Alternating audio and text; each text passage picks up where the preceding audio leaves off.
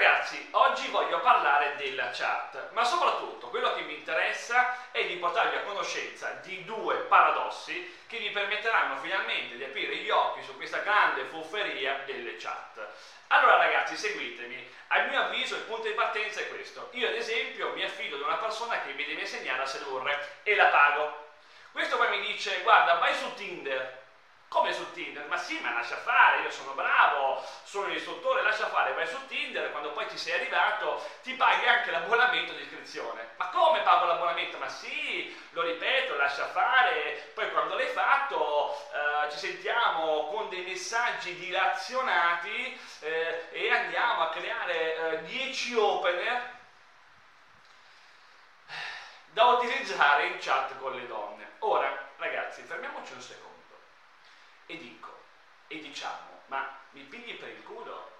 Allora, io ti ho pagato per insegnarmi a sedurre, non perché poi mi dovevi sbattere su Tinder. Quindi lo ripeto, mi pigli per il culo? Cioè, fammi capire, perché non ho capito, scusami. Allora, tu che mi devi insegnare a sedurre, tu che mi devi insegnare a sedurre la mente di una donna, tu che mi devi aiutare a superare le mie paure, le mie difficoltà dinanzi ad una bella donna, fammi capire qual è la tua massima Qual è la tua soluzione? Quella buttarmi su Tinder? Ma mi pigli per il culo. Ma mi pigli per il culo. Cioè qui ragazzi nasce il primo paradosso, cioè pagare una persona così a sbuffo, tanto per pagarla, senza che poi ci risolva i nostri problemi.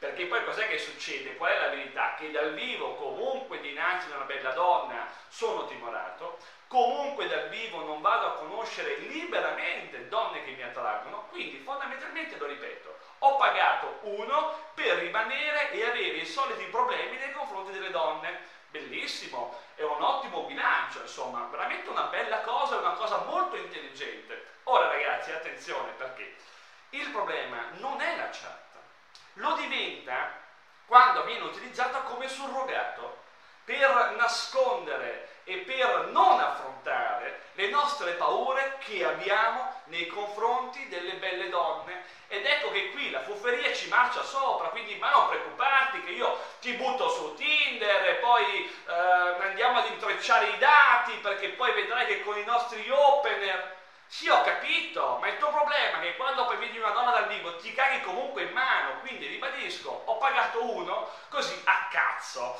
Uh, ora, qui sul fatto uh, di nascondere le nostre paure, ragazzi, dietro ad una chat, ne nasce un secondo paradosso, quindi il secondo paradosso, il secondo paradosso, e voglio dire uh, in maniera molto simpatica.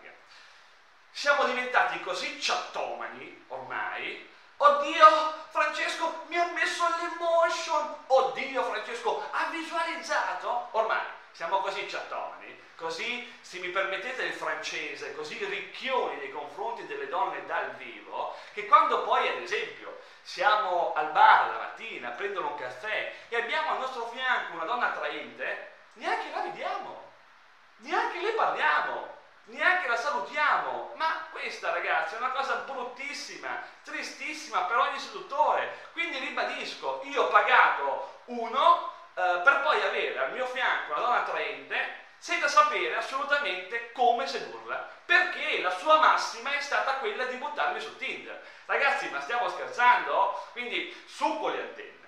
Ora, cosa più importante? Dovete sapere che l'obiettivo lo scopo della soluzione fuffa non è quello di risolvere i vostri problemi, ma è quello di amplificarli, creandovi poi problemi che non avete, per poi avere da parte loro il pretesto per vendervi le loro fufferie a peso d'oro. Ecco qual è il loro scopo. Quindi ragazzi, va bene andare su Tinder, va bene anche andare in Giamaica, ma se io voglio dire, voglio imparare a sedurre, devo inizialmente superare le mie paure dal vivo, altro che Tinder. Quindi ragazzi, su con antenne, al prossimo video, una buona seduzione e ciao a tutti!